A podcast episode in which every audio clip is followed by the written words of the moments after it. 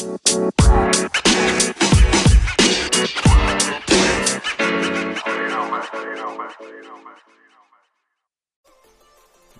to the podcast This Teenage Life. Teenage years are not easy, so this podcast is made for you.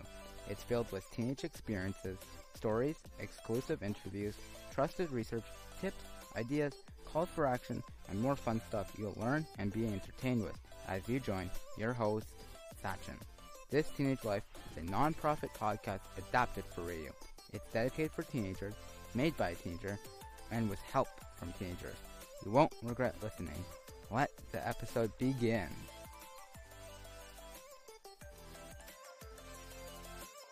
Welcome back to This Teenage Life.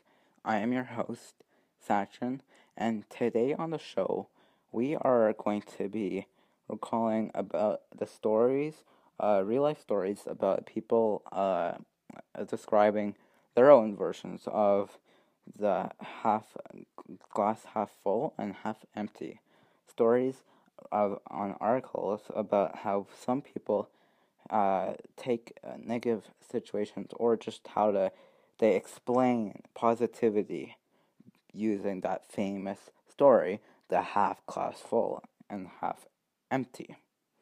So so now we are going to be reading a, an article uh, from by Jen Robinson on the website stories from school az.org half empty or half full just a reminder that I do not own any of these articles.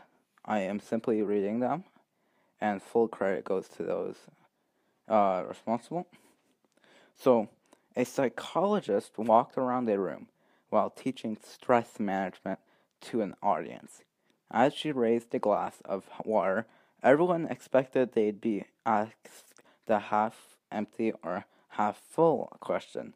Instead, with a smile on her face, she inquired, How heavy is this glass of water?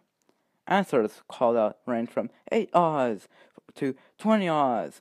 She replied, The absolute weight doesn't matter. It depends on how long I hold it. If I hold it for a minute, it's not a problem. If I hold it for an hour, I'll have an ache in my arm. If I hold it for a day, my arm will feel numb and paralyzed. In each case, the weight of water of in a glass doesn't change, but the longer I hold it, the heavier it becomes. She continued, The stresses and worries in life are like that glass of water. Think about them for a little while and nothing happens. Think about them a bit longer and they become to hurt, begin to hurt.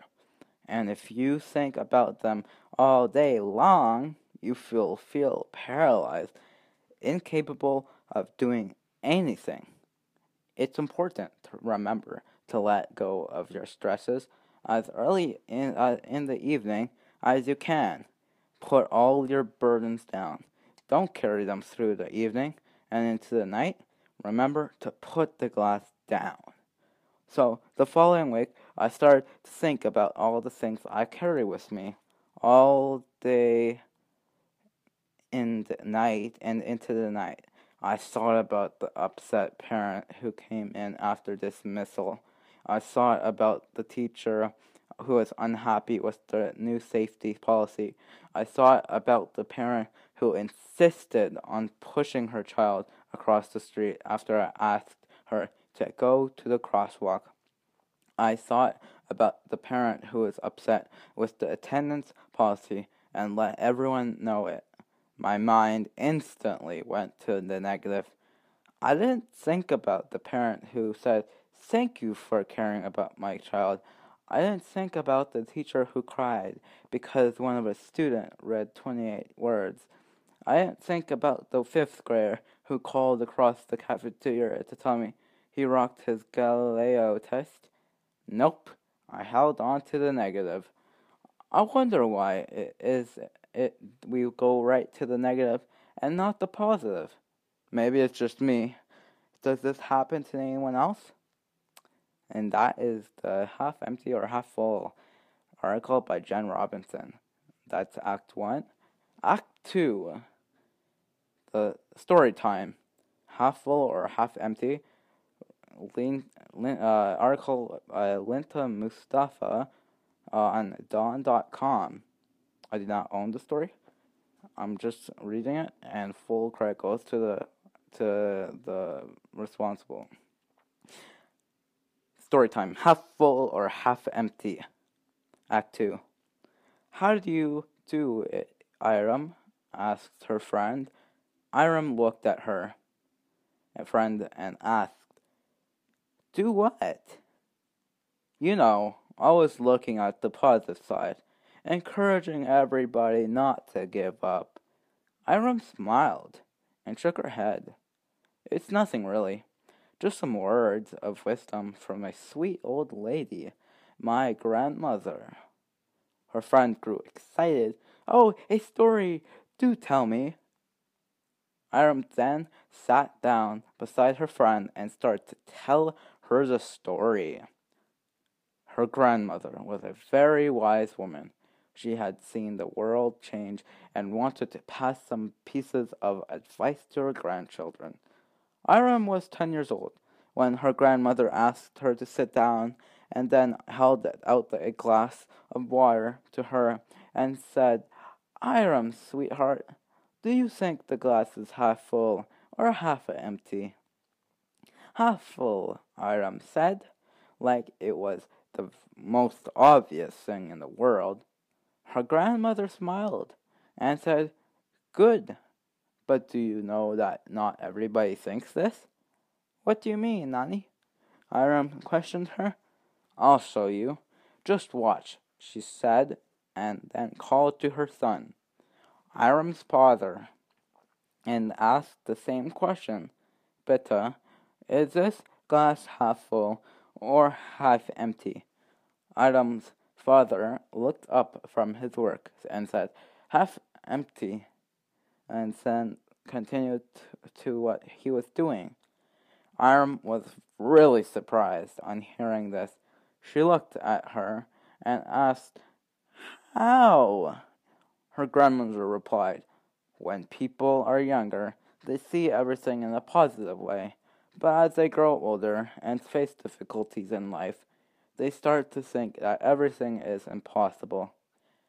Just like the sun always appears after the rain, there will always be difficulties in your way, darling, but you must never forget to look at the positive side of life. Be brave and don't let failures bring you down, her grandmother said, hugging her. So that's it, Iram said, finishing her story a wonderful story. Now, there's just one problem, her friend said. What's that? Aram asked, confused. Is the glass half full or half empty? Her friend smiled while holding a glass of water. Aram started to laugh. Uh, you should have known my answer. It's always going to be half full for me.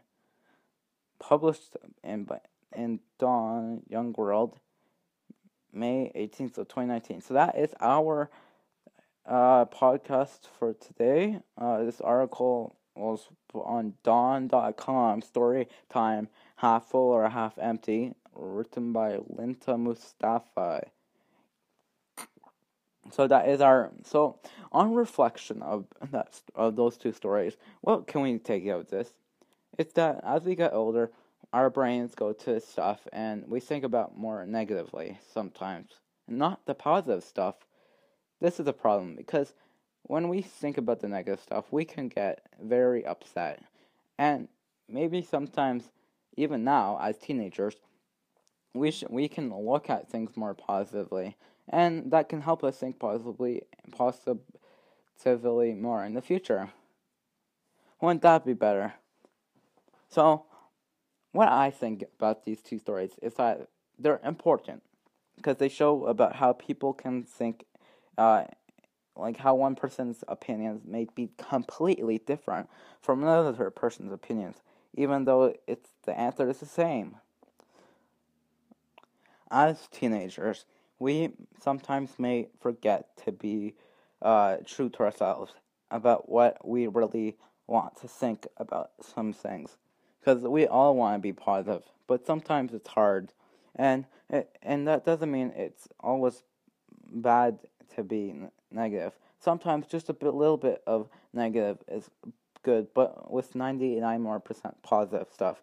Because then we know that things are bad, but then when we bring ourselves to consciousness about what we can do better next time or uh, to continue, it's really what's important. This is episode of This Teenage Life. I hope you enjoyed it. I'm your host, Sachin, and until next time on This Teenage Life.